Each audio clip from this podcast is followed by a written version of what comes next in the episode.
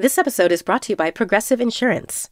What if comparing car insurance rates was as easy as putting on your favorite podcast? With Progressive, it is. Just visit the Progressive website to quote with all the coverages you want. You'll see Progressive's direct rate, then their tool will provide options from other companies so you can compare. All you need to do is choose the rate and coverage you like. Quote today at progressive.com to join the over 28 million drivers who trust Progressive. Progressive Casualty Insurance Company and Affiliates. Comparison rates not available in all states or situations. Prices vary based on how you buy. I'm Tanya Mosley. In 1987, my sister Anita vanished without a trace. Decades later, thanks to DNA, we found her. But that's only the beginning of the story. She Has a Name is a new audio documentary that explores the search for redemption, confronting trauma, and healing in the face of unimaginable loss. Subscribe now to Truth Be Told Presents She Has a Name, where every revelation brings us closer to the truth. Hi, this is Women Who Travel, a podcast from Condé Nast Traveler that digs deep into the realities of traveling as a woman today and celebrates why we'll never stay home. I'm Meredith Carey, and with me per usual is my co-host Lale Arikoglu. Hi. And then we found two very special guests today who we love to chat about the topic of today's podcast with, if you can follow that sentence. Um, the first one is Paulie Dibner, our lovely managing editor here at Nast Traveler. Oh Thanks, Mayor. I got an applause. We've truly never had that happen before. it feels like a momentous occasion. and also joining us is Jynne Dilling Martin, the associate publisher at Riverhead, who is here because today we're talking about books, specifically beach reads, and all of like the weird feelings and good feelings that come along with that term. And shame. And sh- exactly. I think that a needless shame. Right. I think that this came out of us talking about when we were putting together our list of beach reads for the website which you can find online now. Plug plug plug. I think your first thought which is the wrong thought is like fluff right? Totally. Am I the only? Am I the which, only one? Which also translates to female. Right. I think like this term, like lady, like chick lit, that sort of thing gets thrown unnecessarily under this umbrella, whereas you have these like lists of books to read this summer that are a mix of like very highbrow, interesting, mostly male written books, and then you have like ooh best beach reads. Let's read, you know, these quote unquote like little fun looks into ladies' lives and then like we'll move on to the serious stuff when we get back to our real lives and I think that's like such a misnomer. Well, it was interesting because I actually saw CNN today had a piece that was the most unlikely, most unlikely yeah, summer yeah, I reads. saw that one. And it was sort of a good list, by the way. It was a great list, and the whole way that they kind of framed it was that you know, in a time of political turmoil or stress, when maybe you're taking in a lot of the news cycle and you want to escape from it, but at the same time, it might feel wrong to read something that you discern as fluff. And so they presented all these different novels, mm-hmm. yeah, nonfiction. Yeah, it was a definite mix of like nonfiction and novels. Um, but serious books, I saw that list yeah, too. Yeah, very, yeah, but very definite heavy. And I just feel like they definitely came at it with the angle that like this isn't a beach read, and it's I don't know. I feel like there's a lot of leaning into that wonder of of the beach read. I like holistically celebrate everything about a beach read without there's so much shame around like picking up a jacket that is pink and fluffy, but come on, guys, the read's good. You just got like if the writing's well, I, good, like get on board. And I also think that like that term is a blanket term for those types of books, which usually have like very fun, flirty covers. But I think there's so many books that fall under the beach read term, and for me, I mean, we can go around the table and say how we feel like this term should be defined. But for me, it's like when I go to the beach, I want to sit in one spot, maybe get up and dunk my head in the water like hmm. two or three times. But I want to sit in one spot for like eight hours and just like finish a whole book in a day. I want to read something that has me so invested and entertained and like totally obsessed for that whole day. And then I'm done. Yeah. And then you can leave it behind in the right. cabin you're staying in. Exactly. And somebody else can enjoy the incredible thriller or romance or nonfiction weird book about dictionaries that I read ferociously. I like that. That so your category is captivating and propulsive. Exactly. Like, that's what you want. And it like can't be engrossed. a thousand pages because I probably can't read that in a day. oh, so you, you have to finish it by the end of the day? Is that your your rule? Wow. Tell, tell I want your flight. Whoa. well, no. I mean, my My, oh, I've got two stories here. So, my first story is that the one that Paulie's talking about, which is that I went back to my hometown recently. I went back to Dallas, and it's a three hour flight. I was reading The Favorite Sister by Jessica Knoll, which is freaking incredible. Um, and I started it when I got past security. So that's what, like a good five hours. And I'm a very fast reader, my Achilles heel and my biggest blessing. And, you know, I'm reading, reading, reading. I mean, the whole plane. I like didn't look at the TV. I didn't do anything else. I just read, and I probably had like 30 pages left, and we're like descending into Dallas. And the guy next to me across the aisle, which this would only happen on a Southwest flight, just looks over at me, grabs my arm, and goes, "Are you going to finish this book?" and I was like, "Have you been watching?" just like go, go, go, like my little cheerleader in the corner. Um, and the other story is But that I, I just want to stop you. That is a much happier ending. I thought where this was going was that you were going to finish it with like a full hour of flight left because there is nothing worse. Nothing is worse. Oh. Literally, I would I worse. would eat slugs on one of those weird reality mm-hmm. TV shows.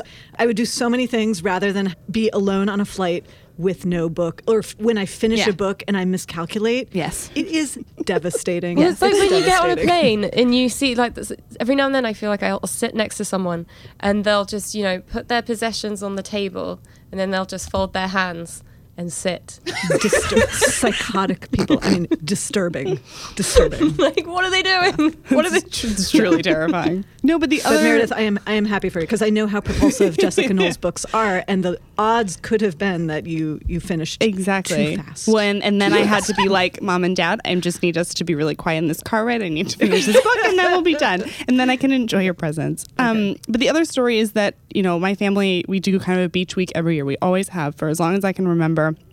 And we take this like tiny little six person plane where they like ask you how much you weigh and like adjust you in the plane accordingly.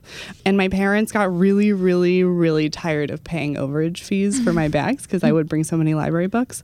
So that is exclusively why I got a Kindle so that my, my parents didn't have to, when I was in high school, like pay for me to bring eight books for the eight days that we were in the BVIs. And, and so for me, like, now living in New York, I find it very hard to find time to read because I don't ride the subway. I have a hard time like starting and stopping audiobooks. So I need to set aside like chunks of time. And for me, the beach is the perfect time for me to get through all those books that I've been dying to read in my free time that I seemingly don't have. So that is why I say I have to finish it in a day. Fair. What is your definition, Lale, of a beach read? Oof.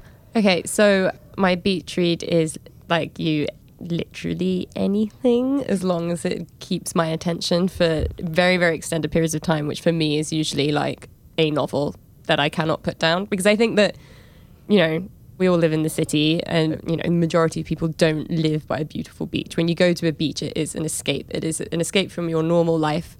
And that for me is what reading fiction is. And it's to go into another world and experience this whole other place and these different people and so i just want a book that takes me there.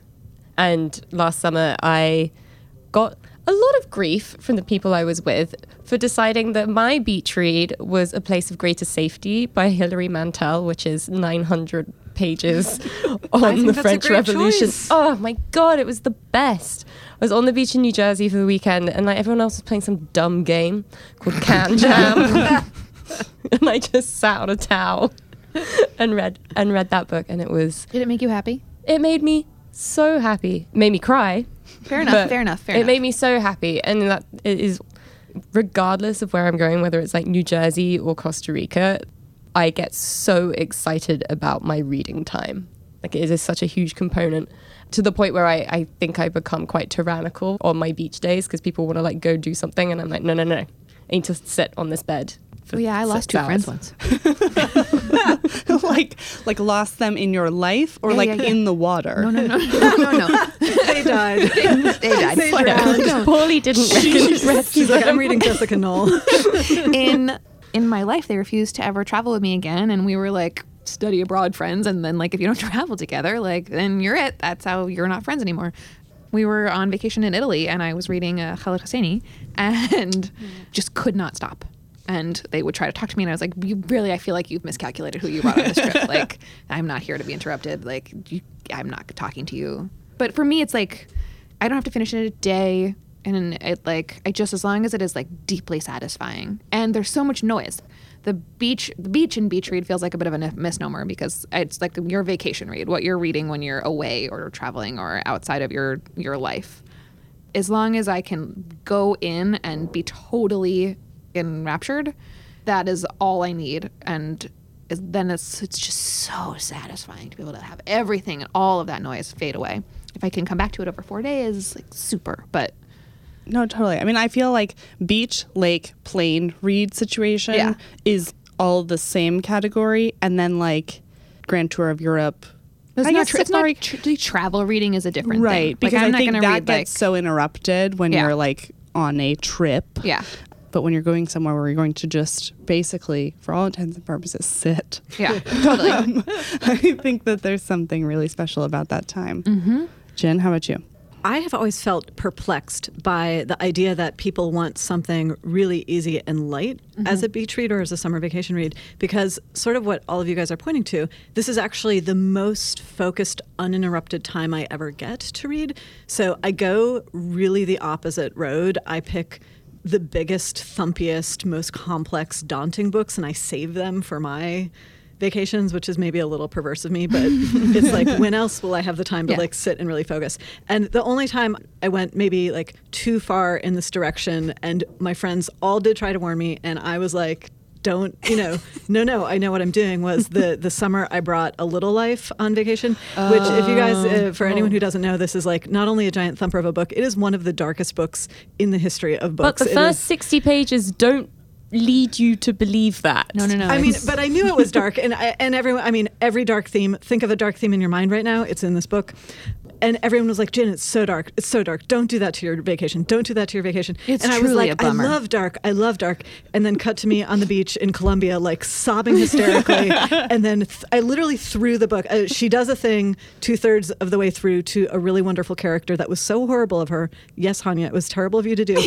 And I literally threw it from my hammock across the sand. I was so furious at her for having done it to this character. And it, I was like, okay, everyone was right. I did, I went a little too far with my commitment to like dark, heavy books on my mm-hmm. vacation. So That one is a doozy. Hanya is a Traveler alum, and that Oh. book is beloved in the office. But man alive, will it yeah, do you maybe in? not for the beach. No, maybe. not- not I don't know when perhaps it's a I don't know. vacation Maybe like winter alone in a cabin, sobbing with a bottle of wine. I don't know. I read it during the winter, like over Christmas, and that also was. Also bad. Also never, never a good time I to did read not this feel novel, festive.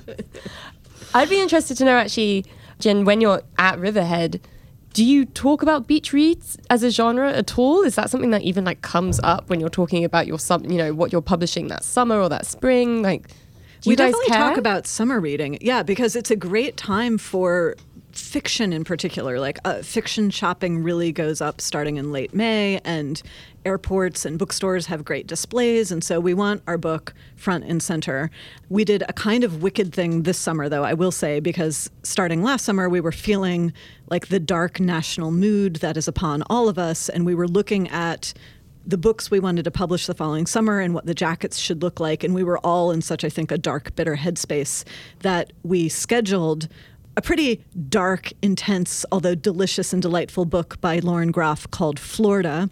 It's and then we put a black jacket on it. So the, the normal publishing logic is that any books you publish in June should be gem colored and preferably blue and green to look like water. No, and that's Yeah. so interesting because I read Florida and The Favorite Sister back to back, and both of them have black jackets, Yes, which I think is so interesting and is honestly like part of what drew me in to be like, this is different and Mm. special.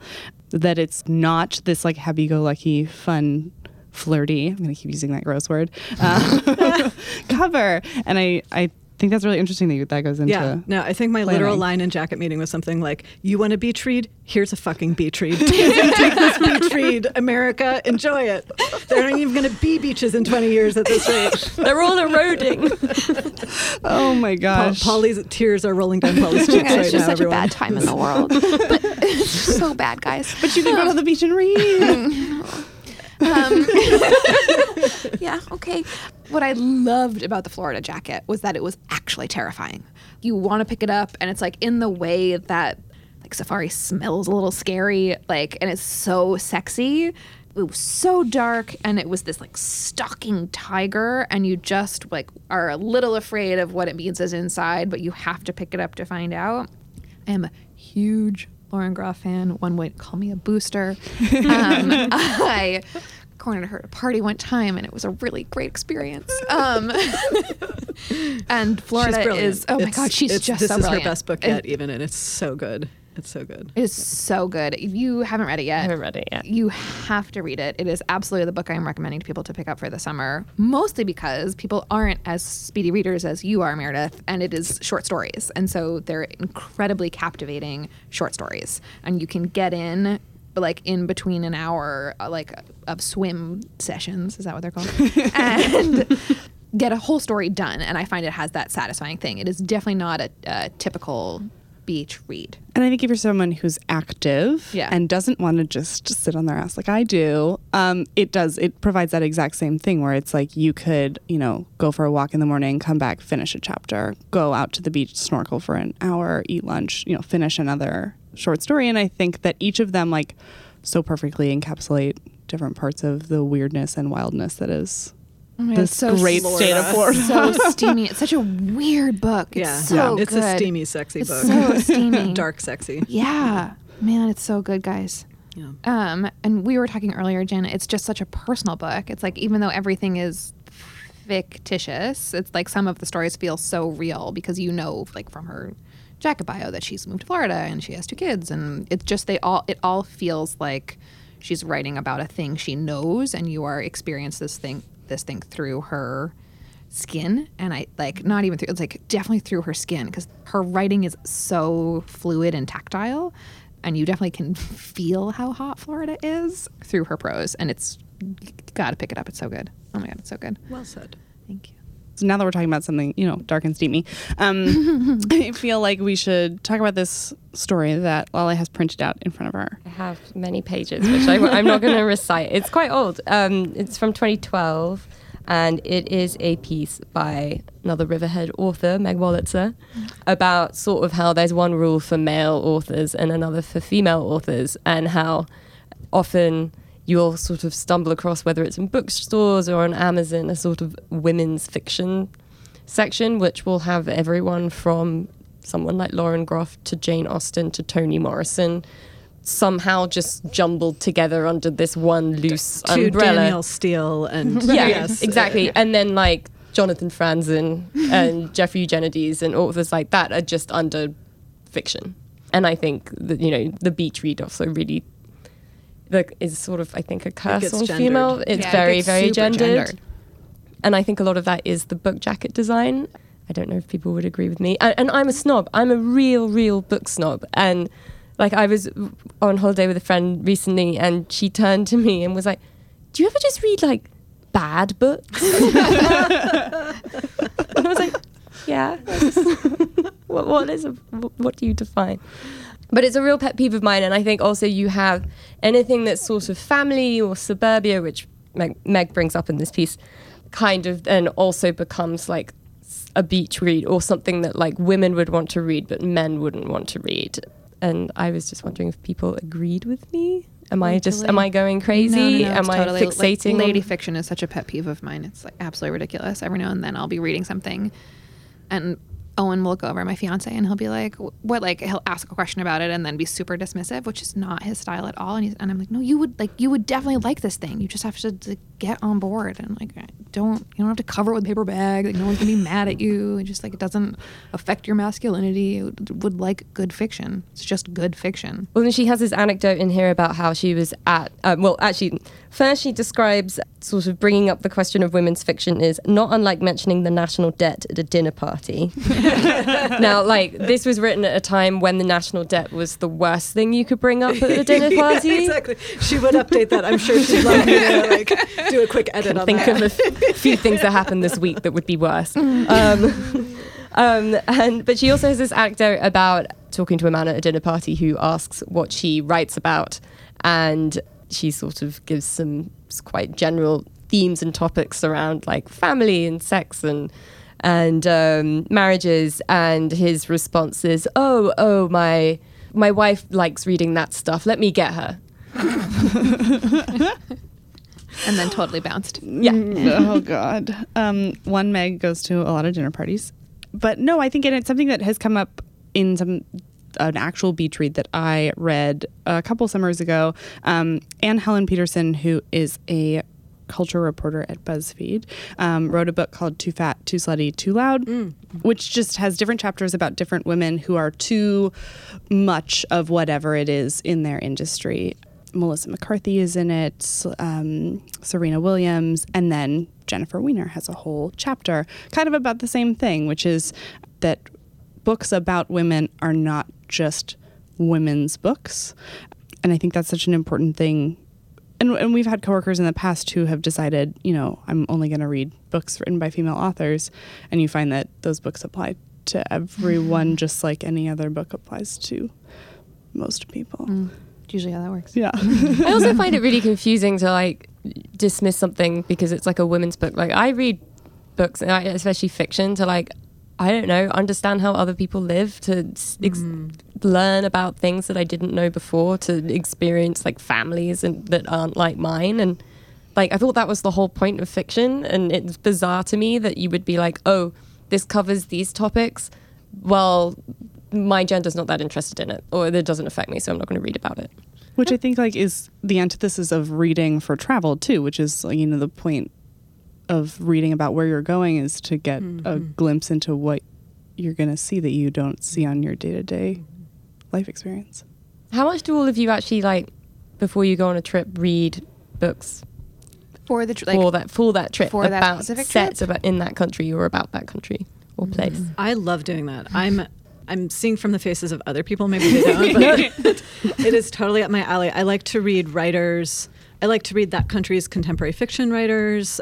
I also love reading the travel journals of other people who visited that place 100 or 200 years ago because I'm fascinated by their perspective of what it looked like then and what are the things that are continuous to today versus what might have changed. And so I do a lot of digging through old, like classic travel journals when I'm going to, to a place for the first time. And you're going on a crazy trip soon, right? I am, I am, although this is really, I don't know what kind of travel journals will be relevant to I really want to know what you're reading Um, for I, this. I have a huge appetite for icy landscapes. I did get to live on Antarctica for a little bit a few years ago.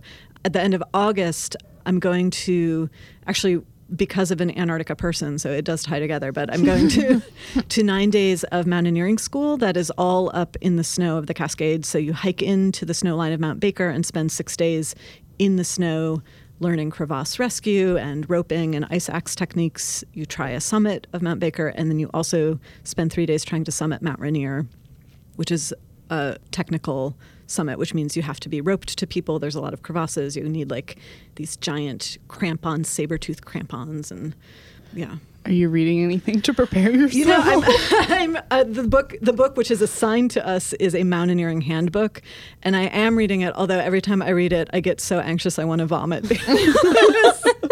there was a, a particular drawing uh, this past weekend that made me put it down, and I was like, I need to come back to this later.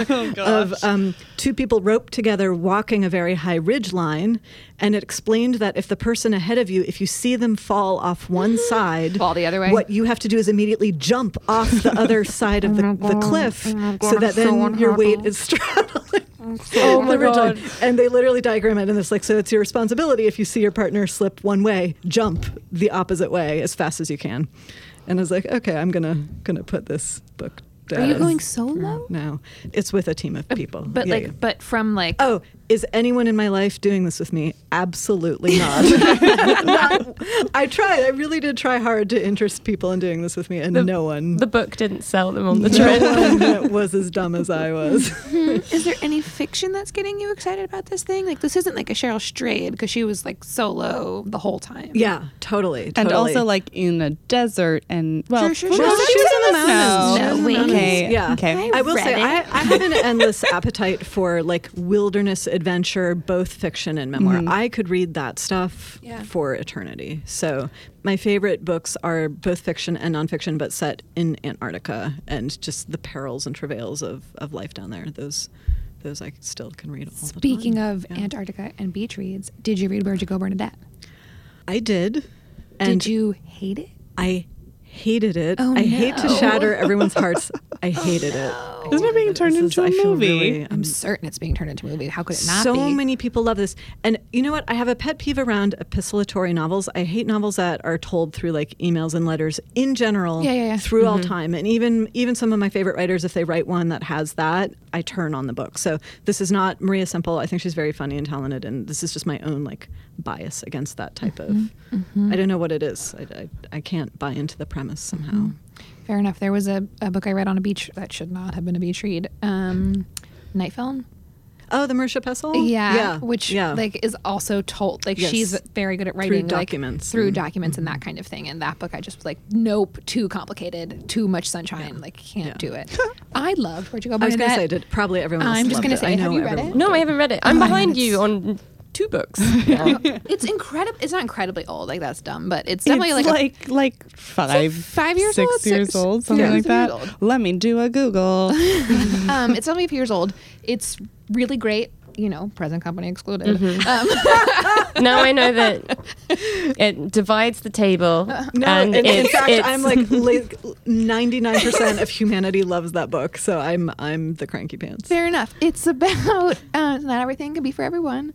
It's about a girl and her mother who disappears and like her search for her mom and like trying to unpack her mother who is this like so what I loved about it is her mother is this character who's so like maligned in that like she's just like destroyed in terms of like her people are make fun of her constantly and misunderstand her and she's this like creative genius.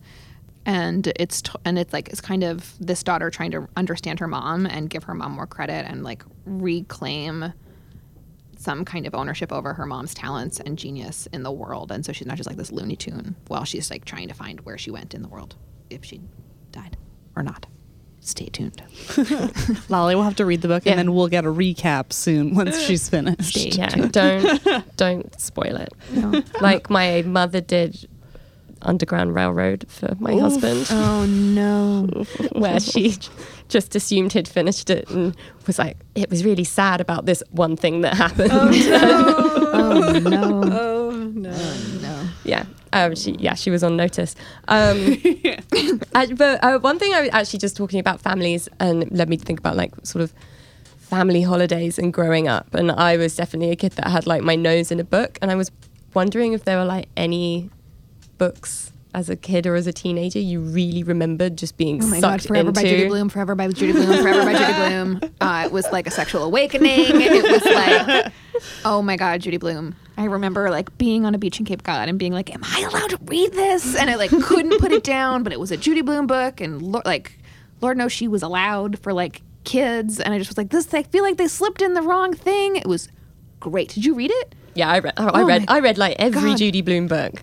Summer Sisters. Summer Sisters. Just me. Just me. It's okay.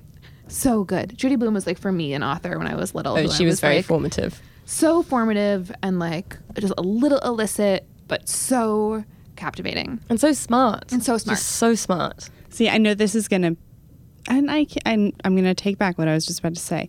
Like some of my favorite books to read, period, um, let alone at the beach, are the Harry Potter books. And I found that like the this is like you know one of the few men who will be fake fake men who will be uh, talked about on this podcast. But J.K. Rowling's Robert Galbraith Cuckoo's Calling, whole series of detective novels like brought me from like reading Harry Potter as a kid and loving J.K. Rowling's writing to then reading beach reads, Nice. detective beach reads by the same author uh, as an adult, and that is always so special. And it's like the one I have one, two, two full sets of books at my parents' house that will stay with me forever. One is my grandfather's copy of Lord of the Rings, and then my copy of all of the Harry Potter books. I will never forget. This wasn't on a beach, but I will never forget being in Madrid with my parents in um, the big art museum there and standing in front of Guernica as my dad literally pleaded with me on his hands and knees to look up as I read Chamber of Secrets. For I just didn't care. since so many of the books came out in the summer, like we would literally pick them up the day after they came out at the airport on our way out. So like they were always vacation reads for me, and it it was so yeah special. I like and to think that like Picasso was looking down from heaven, being like, "I get it, I get it, it's okay, Sure. it's okay." that's magic too. I love it. I miss, the, you know, the thing I miss is during the Harry Potter era when a new book would drop and when you would get on the subway. For those of us old enough to have lived in the city and be riding sub, oh my god, is this just me? I was I'm in the old I was in London. table. I was in London. But like everyone on uh, like a subway car, minimum one and up to six, seven people would be reading the new book, and it was one of the most beautiful sights. Like it was like you just felt the city together in Yeah. this very interesting way, connected by this book, and never. I mean, just never again has there been a book of that level phenomenon. I mean, I would have my mom drive me to the Borders, uh, three blocks from my home, R.I.P. Borders. and like be there at midnight when the book dropped. I am pro midnight premiere for like all things movies, all the Books. things, books, everything. But but that's the actually the only midnight book launch that I've ever been to. Did and you I dress went. up? Did I dress up? No, I didn't dress up, but You did a little. I have. I have dressed up. Dress up. I have dressed What- up what for did you wear? movies before, Sure, but sure, I did sure. not dress up for the book launch. I was Luna. Love good. Made a pretty damn good Luna. Thank you, very much. You are nerdier than you look. You're so cute. Yeah, no, Meredith is like a secret nerd. She like comes across as quite it's cool. but- really not a secret at all. Um, but yeah, J.K. Rowling Yeah. was it for me. Oh, those books used to always come out the week of my birthday, and it was go in there, and there'd be like that big Wow. pyramid pile, like the pyramid in Waterstones in London. They would have this pyramid of all the books at midnight. The London jackets were so much better too. The London jackets were so I have the good. first four because my grandfather was living in uh, London at the time. So my first four of my set are all the British versions, and then the last ones. I don't think I've actually seen them. What do they? What oh, do they they're look so like? good. It's They're done by a different illustrator, and they're just super beautiful. They- They and they think like Scholastic did a repub of all the jackets recently that are lovely, but hmm. because then it was like pre internet where you could where you kind of knew that jackets could be different. Mm-hmm, and so they like mm-hmm. went out with a completely different to market mm-hmm. scheme Yeah. and everyone wised up and they're like those by are prettier. series, yeah. it was yeah. It was it was super interesting to see how they like that strategy And I think shifted. when we talked to Meg Wolitzer on this podcast earlier this year, and, you know, she talked about how it was so interesting for her to see how her books went out differently in mm-hmm. different countries and what appealed to people different places. And Lauren, pretty- that was my pretty favorite crazy. thing about Fates and Furies. is Lauren was talking about a translation of one of her books, and she they tried to like Lauren do, Groff, for That's- anyone. we're back to Florida. Paulie's close friend that she met at a party. one time, one time we're not friends. Sorry, I'm not creepy. Um, she was talking about how in the translation they tried to do away with her Greek chorus, and she was like, "No, it's so critical. You can't cut it. It's like not a, it's not a parenthesis. It's the best. I love international edition. Um, now, Wait, today. oh, I wait, wanna, Jynne. Jynne, I want to know yours. Childhood book. we haven't even heard. Oh, but the only one coming to mind is a man.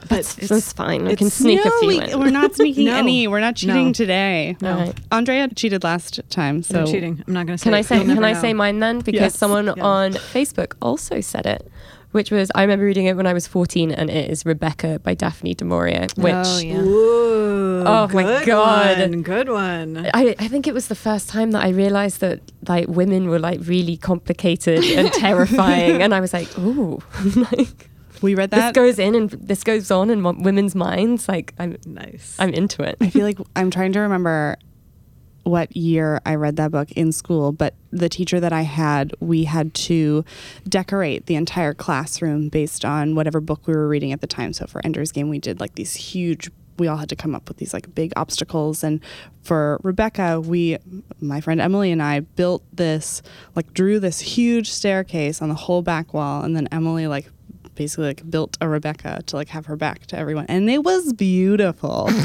what an amazing teacher and Yeah. it was so every time you walked into the class and you were reading this one book, like you just were there, That and it was is awesome. And it's like honestly such a memory now connected with every time I read that book. I think back to that classroom. so special. Yeah. Teachers make us readers. Yep. My mom is going to kill me if I don't say this, but she always says readers are leaders. And it is. it is true. She has worn that sticker before. This part of the podcast brought to you by Hallmark. Everybody. Thank you, Pam Carey, for not letting me live uh, that down a day of my life. yeah. Okay, so now that we are grown women, who are your favorite female authors to travel with? Specifically, beach types. Gillian Flynn. Hmm.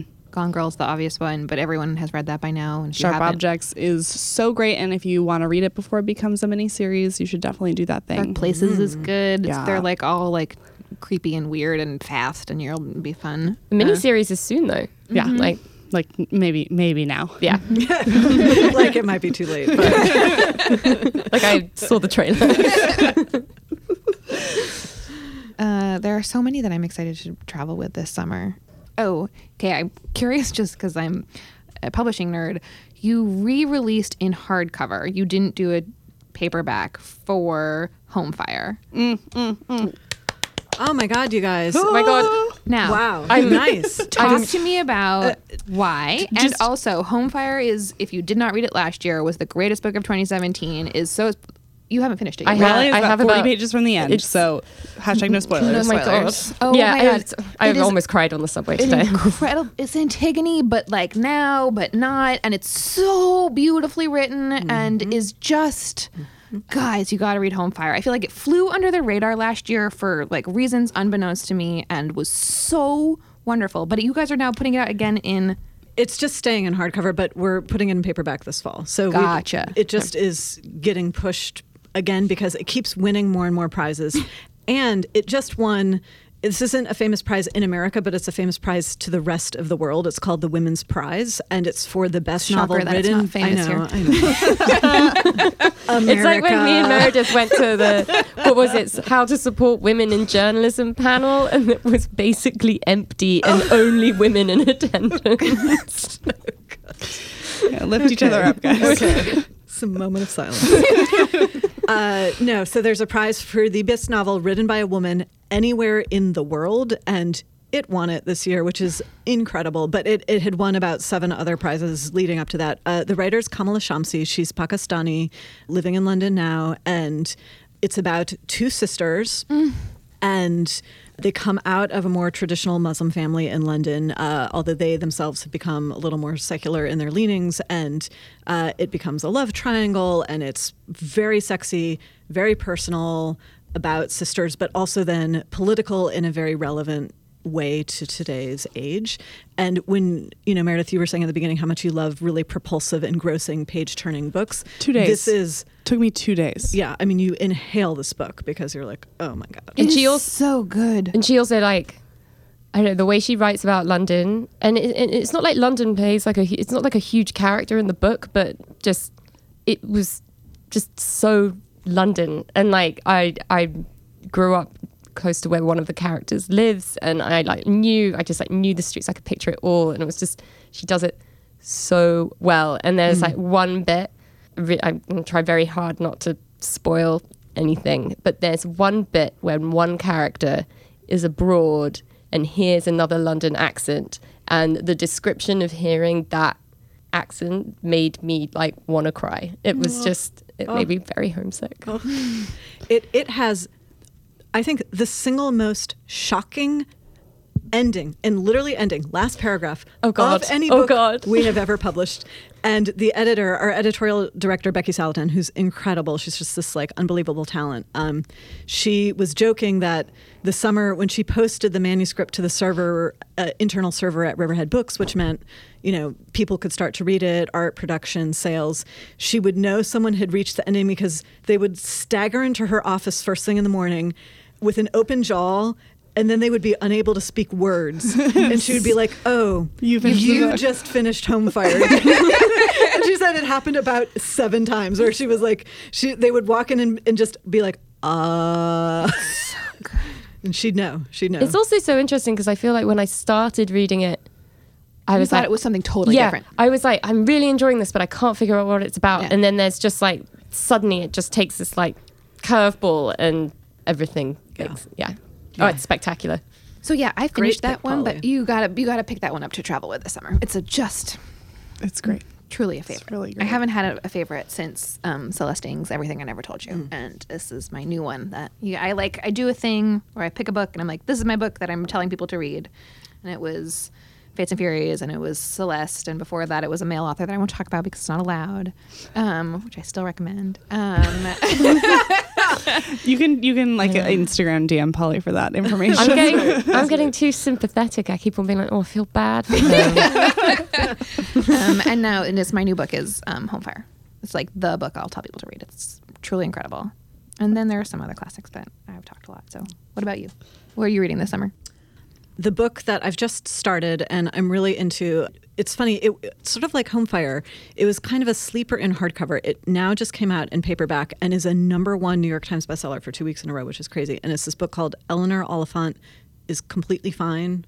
Oh, I saw that jacket. It looked Yeah, it's not, a really it's cute. not YA, it's not- is it? No, it's not YA. It's not Riverhead. It's a different publisher, but um, it's about this really loner outsider woman who's very brusque and very cranky and very difficult, and her kind of softening and vulnerability and beginning to make some friends. It in some ways reminds me if you guys ever read Olive Kitteridge or saw that miniseries, like books about someone who on the surface is actually really annoying, really difficult, very brusque, who then you begin to get to know with time and actually is like very funny and very sly and wickedly like dark in their own way. And it has that great you know, as you sink into Eleanor's character, you start to really, really just enjoy her so much. So that's for people who prefer paperbacks. That that would be like my hmm. my summer paperback pick. Interesting thought. Do you have travel thoughts on paperback versus hardcover? Like, do you not travel with a hardcover? I, I am format agnostic. I'll travel Yeah, with yeah. whatever when I, what I want to read. I mean, I, I will say this is very unhelpful of me to say, I but the galley life. But yeah, It's galley first of all, I'm often reading books that aren't going to be out for like five years, so I'm reading I'm just reading piles of pages. But the other thing is, I personally hate to gamble when traveling, particularly planes. Once I'm on ground, it's safe again. But to me, like a 10 hour plane ride is not a time to be like, is this book going to be good or not? And so I'm the jerk reading like Anna Karenina on a plane. Literally, I was in Lisbon a week ago, and Anna Karenina is what I brought with me because I can count on just loving every page while on a plane and not having a crisis where I took, you know, I pick up something that I've heard is good, and it's bad. such mm-hmm. as Where'd You Go? That's why I always Just kidding. That's why I always have three books in my carry-on, which is absurd. Because Yeah. then I'm like heaving it over my shoulder. Yeah. And but what if you're on the runway and then they're like, we're going to be in jetway traffic for the next three hours, and you are 20 pages in and you're like, uh, this book is not yeah. for me. you, I cannot have that happen. So, no, I actually only fly with classics. It's a good tip. Yeah, that is a good tip. Just saying. tip. Just saying. Lale, I know you're reading Home Fires right now. Uh, yeah, so that and then uh, the other two books that I've read recently that I've absolutely loved was Female Persuasion by Meg Wolitzer. Yes. Also inhaled that in about two days, and we've talked about it a lot on this podcast, so I will not talk about it again. And then because I was obsessed with it, and then also Pachinko by Min Jin Oh, Lee. so good. so good. So good. And I read it when I was in Japan, and it was a fascinating book to be reading when I was in Japan. And again, that one also seems to have been a bit of a slow burner. Like it's been out for a little while, and now I'm seeing on Yes. the subway everyone Yeah. with it. Yeah. Um, you know, it was a National Book Award finalist and really got momentum over the, the winter and spring, but many booksellers love it. And I think it's a, a real word of mouth success story. Like, it, Yeah. yeah. Can you For- spell that one for me? Yes, uh, P A C H I N K O. Oh, just like you think, huh? Yeah, Gotcha. And Do you want to explain to Paulie what pachinko is? yeah, well, it was Is it that game you play on Price Prices Right? She knows. yeah. and so when I was reading this book, and then I could, Well, I would see or in Tokyo, but yes. Yeah. and in Japan, I would see all these pachinko places and then bore everyone I was with with being like, you don't actually understand the history behind these places. I'm reading this novel right now. Let me tell you what this means. And then go into this long historical description of Japan that no one but me really cared about. But uh, yeah, it's spectacular and it traces a family over the course of almost 100 years, really. It's from sort of the 1920s to the early 1990s, from pre South and North Korea to Japan in the 80s. And oh, it's brilliant. This is actually my other great travel miscalculation was some years ago on a trip to Japan. I brought that true crime book, People Who Eat Darkness. I don't know if you guys ever read it or know Oh, it.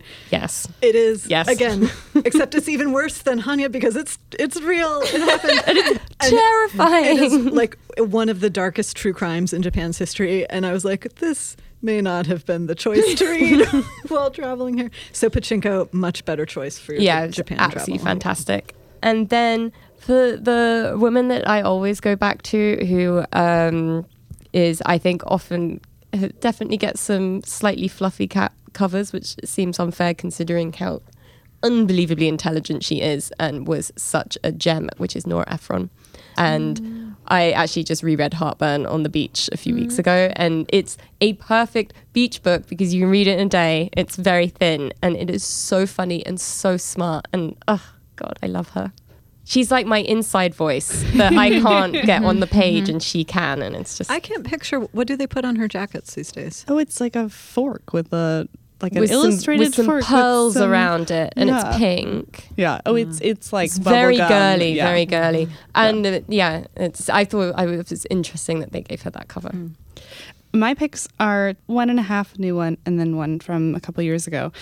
On the true crime beat, I uh, just read the opposite of Nora Ephron's Heartburn. Um, I just read "I'll Be Gone in the Dark" by Michelle McNamara. Oh, I was going to bring that one up. Oh, Um, she passed away about two years ago um, before she finished this book about the Golden State Killer, this man who terrorized neighborhoods and assaulted women and men and families up and down California for decades. And then her husband, who is the comedian Patton Oswalt, and the researcher she was working with finished the book after she passed away. And just it's a book that's about this real life thing that happened, but it's also about her and her obsession with solving this crime, which coincidentally just a couple of weeks, I guess a month or so mm-hmm. ago, they actually arrested this guy. So, spoiler, that is like common knowledge at this point that mm-hmm. the book ends without you knowing. But the nice thing is, is that the cliffhanger is solved in real life, and it's just it's a really special book, and and there's like so much of her in this incredible book. I already talked about the favorite sister, but it is a rockin' book. It is kind of like it's not like Home Fires at all, but it, it's like it in the way that I haven't read a book like it before, and it's about women on a reality TV show fighting for and against each other, and it's got lots of twists that Paulie saw coming, but I didn't see coming. Very exciting. Um, That makes me sound like an asshole. I was gonna does that mean I'm you liked like it or not? like, I'm not like I knew they were doing that. That's not, that's not how that happened, by the way. Um, but it's really great. It is what I liked about it was I think probably of everything we've talked about, it's the most stereotypical beach read. And there's nothing I think critically there's nothing wrong with that. Like it's a good read. It's really fun. Um, it's, and it's so fun. it's just so it's fun and some of the women are great and some of the women are stupid and you like feel like you know them all it might be a little particular to like us in our world because it's very new york media Super New York. but it does that like doesn't take away from the funness of it i found i loved it i thought it was a great read i found she leaned a little too hard into like some of the like New York media tropes and she got a little name droppy in a way that I was like trying too hard, like just like tell the story, but it was super fun. Um, and But I there think, like, lots the- of there's oh, was a twist I didn't see coming. Okay, just There's the one. I did see coming. um, okay, and then my uh, last book is like the complete opposite of everything I have mentioned before, which is that book about dictionaries that I was talking about earlier. That was real? It is. A, it is a real book. It's. I did want to ask I you really earlier. thought you were joking. no, it is honestly one of my favorite books. It's called Word by Word, and it's written by Kory Stamper, which you should follow her on Twitter if you don't, because she's hilarious. She works at Merriam Webster, and she's a lexicographer, and she talks all about in hilarious terms kind of what it takes to be a word in the dictionary. Um, and she also has to answer a lot of um, like reader comments about people being upset that certain words are or are not in the dictionary. And it sounds so boring, and you guys all are looking at me like I'm crazy. no. No, They- Jynne's super fascinated. yeah, they But have it such is- a funny Twitter feed. Is she part of Yes. partly responsible for right. that? They have the So, funniest Twitter feed. It's it is it is just kind of hilarious. And again, like I would never be like, ugh, you know what I want to read? Book about the dictionary. Um, but it is truly hilarious and fascinating. And I feel like I learned so much and enjoyed myself at the same time. And she's just a riot, and I want to be friends with her. So Kory, come. You got to hang have out. her on the podcast. no, you may or may not see her on Traveler in the coming weeks, but Very cool. but she is a rock star. You should follow her on Twitter, but also read her book, um, which came out like a year and a half, two years ago, word by word. Hilarious. I have one more. Can I share? Go for it. Speaking of nonfiction that you wouldn't think would be exciting, I know it's toasty. Um, I miscalculated and screwed up a vacation and finished a book early, which is nothing is worse than that. You're totally correct. And I had two days in Bermuda with no books to read, which is like you're in Bermuda to sit on a beach and like, I, that, I'm not that girl that goes on a beach vacation. It's not my style. And I, it was awful, the worst thing ever. And I stole a book from Owen's bag that he brought with him just because I was desperate called Grunt.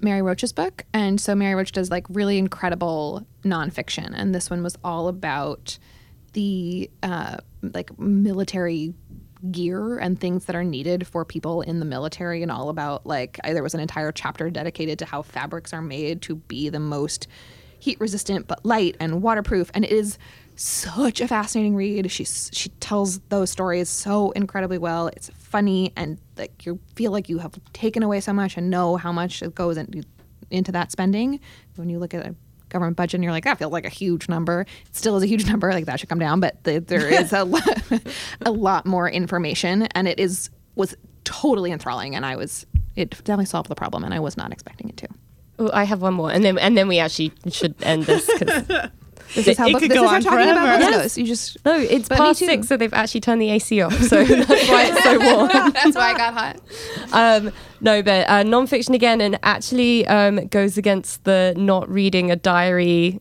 entry type style It's thing, which is um, Tina Brown's Vanity Fair Diaries. oh so good which um, I read over it. the winter, but I think would be a just so much fun to read um, on a beach holiday. You can sort of dip in and out of it and just be in this gloriously gossipy, ridiculous 80s New York Condé Nast world, which is so entertaining, so different from our lives now. do you think it's entertaining for people who don't work here too I think it is. I think it is only because before I worked here, I was as fascinated by that world, probably more than I am now that I work in it, is my belief. And it's just so gossipy. it's so gossipy and good so many celebrities and just hilarious. The way she writes these scenes and like the observations she makes about these very, very well known people is just hilarious. The diaries start when she's like 29, 30 and she gets this sort of insane job and sort of through it traces, I think, like the decisions she's making as a 30 year old woman and her marriage and having children. And like, I, I found that really interesting as well. I just thought I loved it. Amazing. Well, let's put a cap there. If people have more questions about the books they should read or just want to follow what you're reading or just you in general, where could people find you on the internet, Jynne? Oh, I'm on the Twitter most publicly, and they're welcome to find me there and tweet at me. I'm, I love giving book recommendations. In fact, And what's your account name? gin, but, but with but with four N's, so it's really like gin. So J Y N N N N E. No. J Y N N N N E. Yeah, Perfect. Maybe that's. I bet it felt clever when you did it. uh, it didn't. It was out of necessity. And let me say to whoever that whoever has gin at gmail.com with just two N's, I'm mad. I'm more famous than you are, and I want it. I bet we could buy hmm. that from them. Let's yeah, get it back. yeah. I, I would really like it. But no, I, I my my Gmail, my Instagram, my Twitter, all of them have some number of ends, but it's different numbers, which sometimes I lose track of like which thing has the what number of ends. Okay, Twitter, Jynne, four ends. But definitely four ends on Twitter. Holly, how about you? I am most publicly on Instagram. It's going to be annoying, so get excited. It's at Matin aux Saules, which is M A T I N A U X S A U L E S. Again, I'm coming off way more pretentious than I am. it's my favorite painting name, but whatever. I always Um, wondered what that was it's, from. it's my favorite painting, uh, which doesn't help the pretension problem. Let's be real. Um, but whatever. I was young. Um, and I was reading Harry Potter in front of the painting. And I actually have a hashtag book club party of one because I used to run a book club at a different publication, and now I just have a book club party of one. That is where I put all of my favorite reads up on the social. Perfect. Lale, you are at? uh, at Lale Hannah on Instagram. And I'm at Oh Hey There Mayor. You can see Paulie and my and other Traveler editors' picks for best beach reads and best books to read this summer on cntraveler.com. And you can follow everything that we are doing at CN Traveler on all of the social medias and Condé Nast Traveler on Facebook. Uh, we would love for you guys to review the podcast on iTunes and then also let us know whether it's over Instagram DM or in the Facebook Women Who Travel Facebook group uh, what you guys want to hear from us going forward. Uh, we're planning out the rest of the year and always want to have your guys' opinion involved. And if you want a book club, yeah, oh yeah, definitely. Ping us a lot if you want a book club, and we'll, you know, make that decision make based on that. let's how. make Paulie's book club not a party of one. exactly. I would like pals. Amazing. Have a great week.